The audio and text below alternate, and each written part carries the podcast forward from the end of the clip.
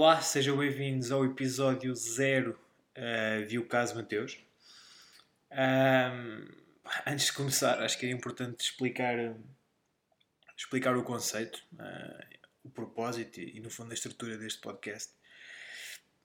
E, resumidamente e muito simples, chamo João Mateus uh, e, no fundo, o conceito é simples. Sou eu a falar para o microfone. O microfone, por acaso, nem é particularmente caro. Um, uh, a falar para o microfone a falar sobre futebol. Pá, é isto. Uh, falar sobre o jogo, analisar uh, os jogos, as equipas, os adversários, as táticas. Pá, e no fundo, partilhar com as cerca de zero pessoas que, que vão ouvir isto aquilo que é o meu ponto de vista sobre, sobre o jogo, sobre este jogo e este desporto que tanto nos apaixona. E no fundo é isto. Não... Está a introdução feita. Só uma coisa, isto não, não é um espaço para falar de árbitros ou de polémicas. Acho que se, se forem isso que, que pretenderem, pá, tudo bem. Tem muita oferta de qualidade para, para, esse, para esse objetivo, mas não, não vai ser aqui. Portanto, indo direito ao tema, um, qual é que foi o tema que eu escolhi para este primeiro episódio? A ideia inicial era falar sobre a Semana Europeia, uh, mas decidi que era melhor me focar em um, em um jogo em particular. Por isso escolhi o Barcelona-Liverpool, porque é um jogo que acredito que descreve na perfeição o que é a Champions, que é uma competição que não quer saber nada de, de justiça ou de injustiça, um, nem de coisas impossíveis, como estamos a ver a campanha, a campanha do Ajax que no fundo o que está a fazer é impossível, mas estamos a falar de Champions. E portanto, queria falar sobre, sobre o Barcelona-Liverpool. E, e, começava mesmo pelo, pela equipa de Jurgen Klopp e pela forma como abordou o jogo. Para mim foi, foi mesmo muito interessante e que lhe permitiu dominar o, o Barcelona é, nos vários momentos do jogo. Portanto, falando organização ofensiva, organização defensiva e tudo mais, e também por, por os, todos, todos os momentos do jogo numa, numa perspectiva temporal, ou seja, por todo o jogo.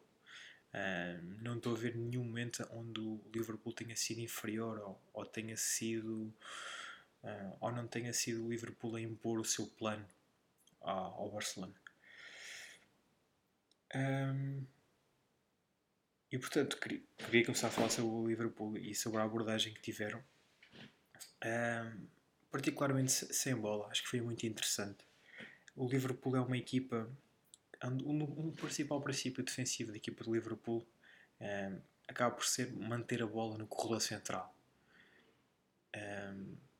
tudo isto para quê? Para evitar, oh, evitar a necessidade de bascular, bascular o mínimo possível.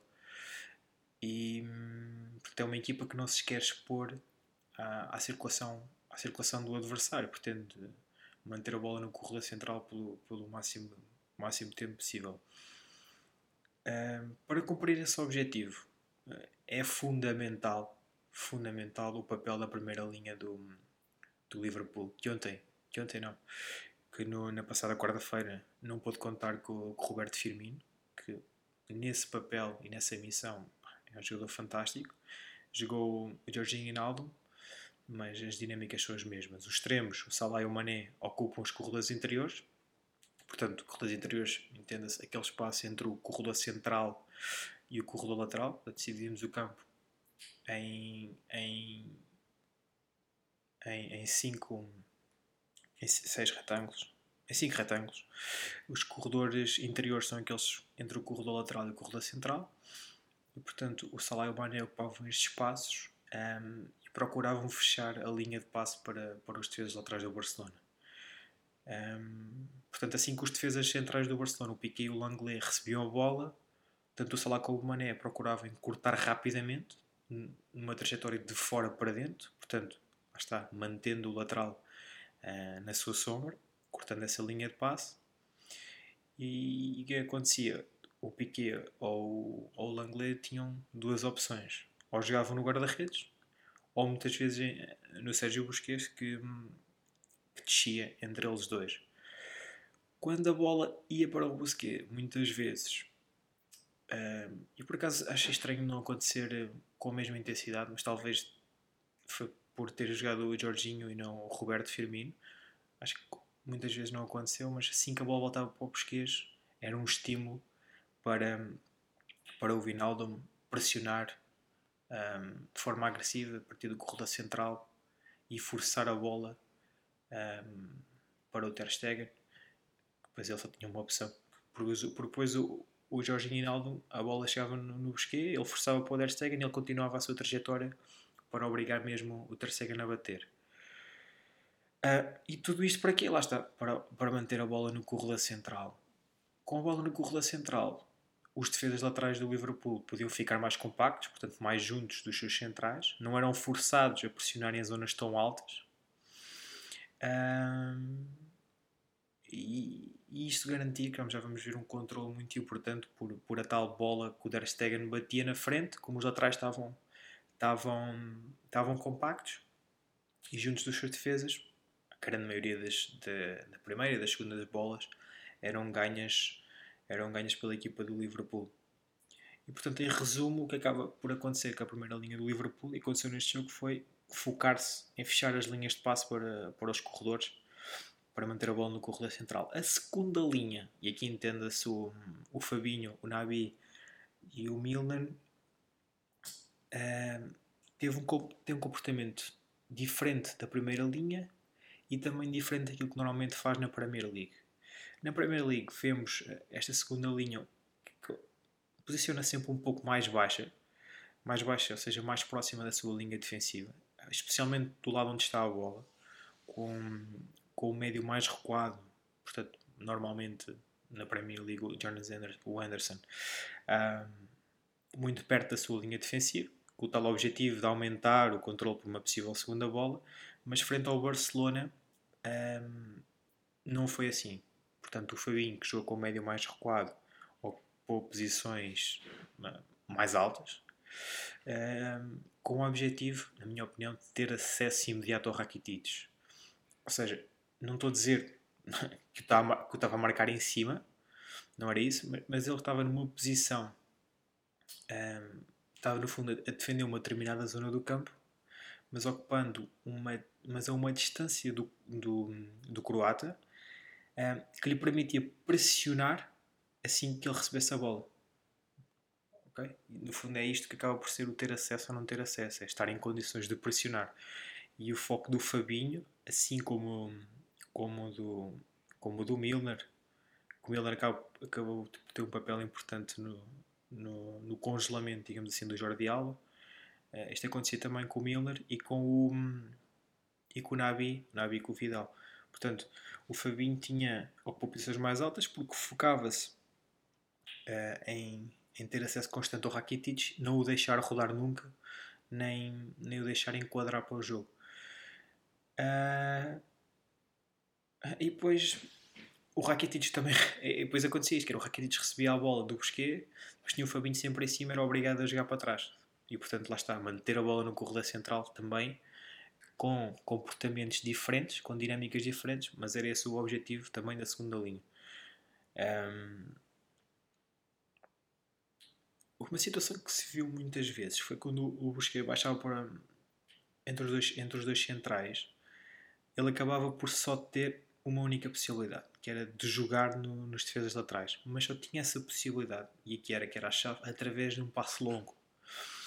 Ou seja, apesar do, do do, do Sérgio Roberto e do Alba estarem inicialmente livres de uma marcação, como o passo do Busquets era longo. Um, e portanto é não só, demora muito tempo a percorrer o espaço é? até, chegar ao, até chegar ao lateral. E também é um passo previsível no sentido que é, durante a trajetória o passo não vai alterar não vai alterar não vai para um sítio diferente. Portanto a previsão dela vai cair tudo isto permitia que, que os jogadores do Liverpool um, tivessem tempo para lá chegar e condicionar a recepção, a recepção do lateral. Mas aqui também teve uma.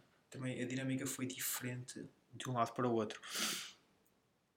Ou seja, quando a bola ia para o seja Roberto, era o Robertson que avançava na pressão. Um, quando era o Gomes, quando era o Gomes, quando a bola ia para o Jordi Alba, era o Milner que, que ia. Porquê? Isto aqui, não sei se, pelo menos foi a forma que eu vi, não sei se, se partilham desta opinião ou não, mas primeiro porque tinha que ser, era o Milner do lado, do lado direito a fechar no Jordi Alba e não o Gomes, porque o Gomes acaba por estar fixo pelo Coutinho.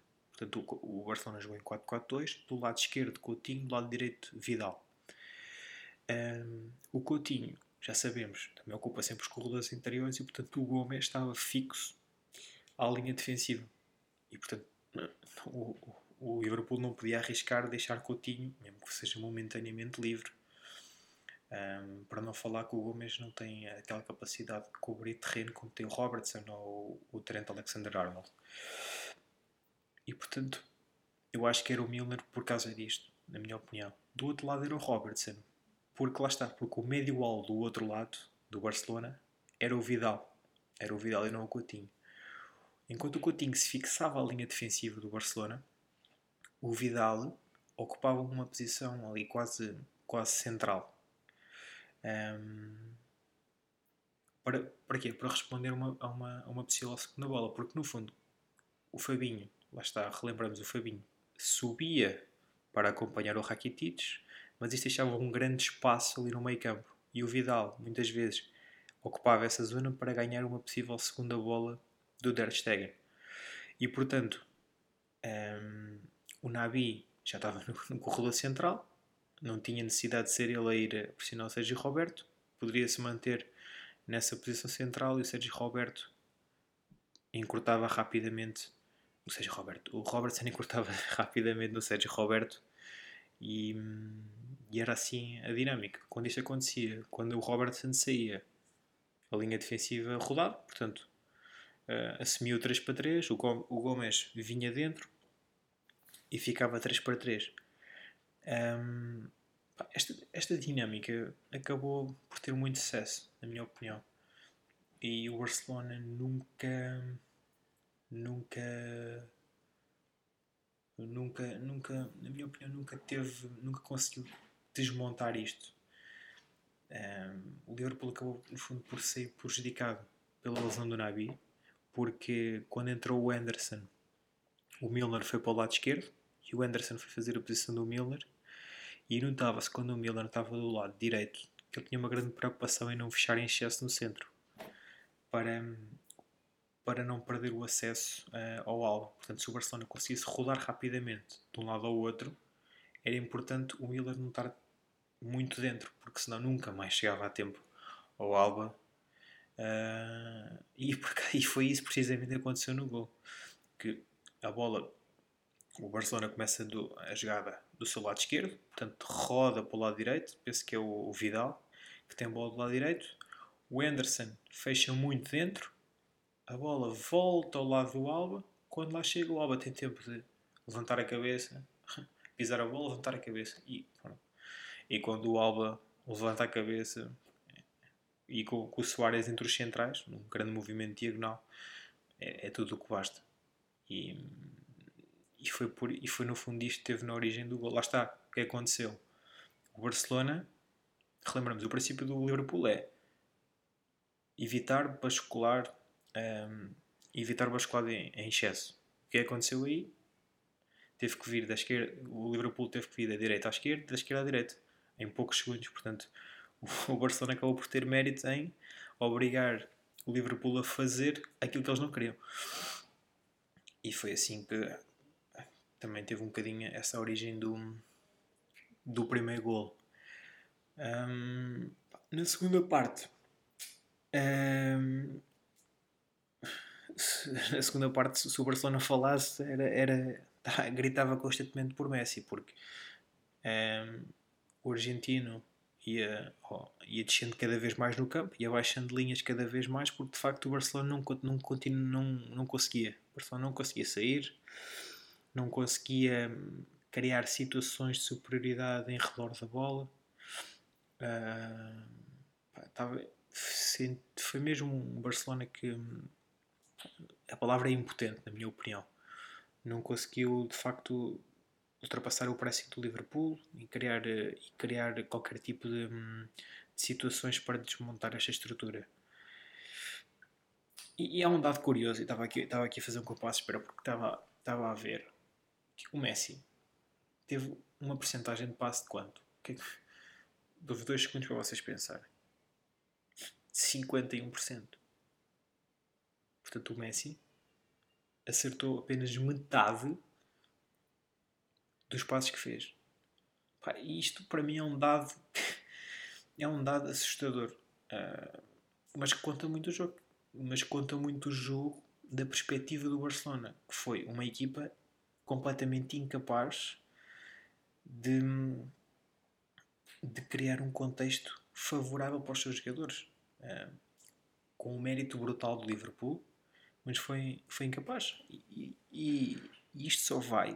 Uh, só vai provar que o Messi não é uma pessoa normal. Quer dizer, a equipa não lhe deu ovos, não lhe deu frigideira, não lhe deu fogão, não lhe deu nada. E o rapazinho faz-me uma omelete digna de estrela de Michelin. Pá, isto não, não é normal. Uh, ah, 51%. E, e pronto, e é a Liga dos Campeões. É.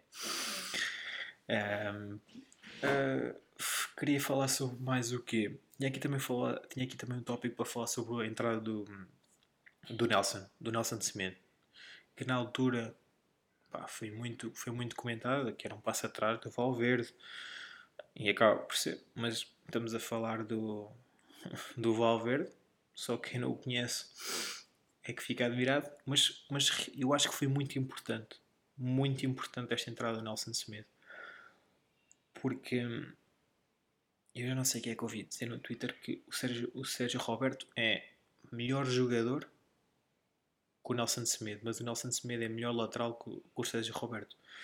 E o que é que o Nelson Semedo veio trazer foi o overlapping, um, a capacidade de ir por fora e arrastar marcações. No fundo, acabava por limpar linhas, um, criar espaço para o Messi manobrar no corredor interior direito. Portanto, o Nelson Semedo ia por fora, pelo corredor exterior, mesmo que se não recebesse a bola, e muitas vezes não recebia, mas era para limpar, limpar, limpar homens para, para o Messi ter meio metro, que era o que bastava para fazer a diferença. e não é que ele fez. Surpresa. É? Surpresa. Hum, e pronto, já vi que estamos aqui com 20 minutos, mas não queria alongar muito para, para tornar isto também fácil de, de digerir. Uh, mas dizer que, pá, sinceramente, o Liverpool para mim foi incrível, com bola e sem bola, e acabou por ser da Catalunha com, com, com nada. Com nada, quer dizer, acabou por ser com uma desvantagem de 3 golos. Uh, e, e o Barcelona é uma equipa que eu acho que tem tudo, vai acabar por ganhar isto porque sofre como nunca, como nunca sofreu, nunca me lembro de uma equipa do Barcelona sofrer assim mas que, que ganha como sempre e eu acho que temos de tirar o chapéu ao seu treinador por isso. E, e no futuro gostaria de falar sobre, sobre Ernesto Valverde porque acho que não tem um mérito que, hum, que é um pouco mal, mal compreendido. Mas pronto, ficará para outra, para outra oportunidade. Uh, e, e, e pronto, despedir-me. Obrigado pelas as pessoas que, que me ouviram agradecia-me mesmo muito que, que, me dessem, que me dessem feedback, o que é que acharam do tempo, do. Um, se pode ser mais tempo, se este tempo está bom, se pode ser mais curto, pá, deem-me feedback, um, deem-me uh, opiniões que, ou digam-me aquilo que eu preciso de ouvir, não aquilo que eu, que eu quero ouvir. Se, obviamente, se quiserem elogiar, estão à vontade, mas, mas agradecer mesmo o feedback também. Tá e, e foi isto. Um, até segunda. Sim, segunda, segunda acho que falar outra vez com vocês. Tá, malta? Muito obrigado e boa semana.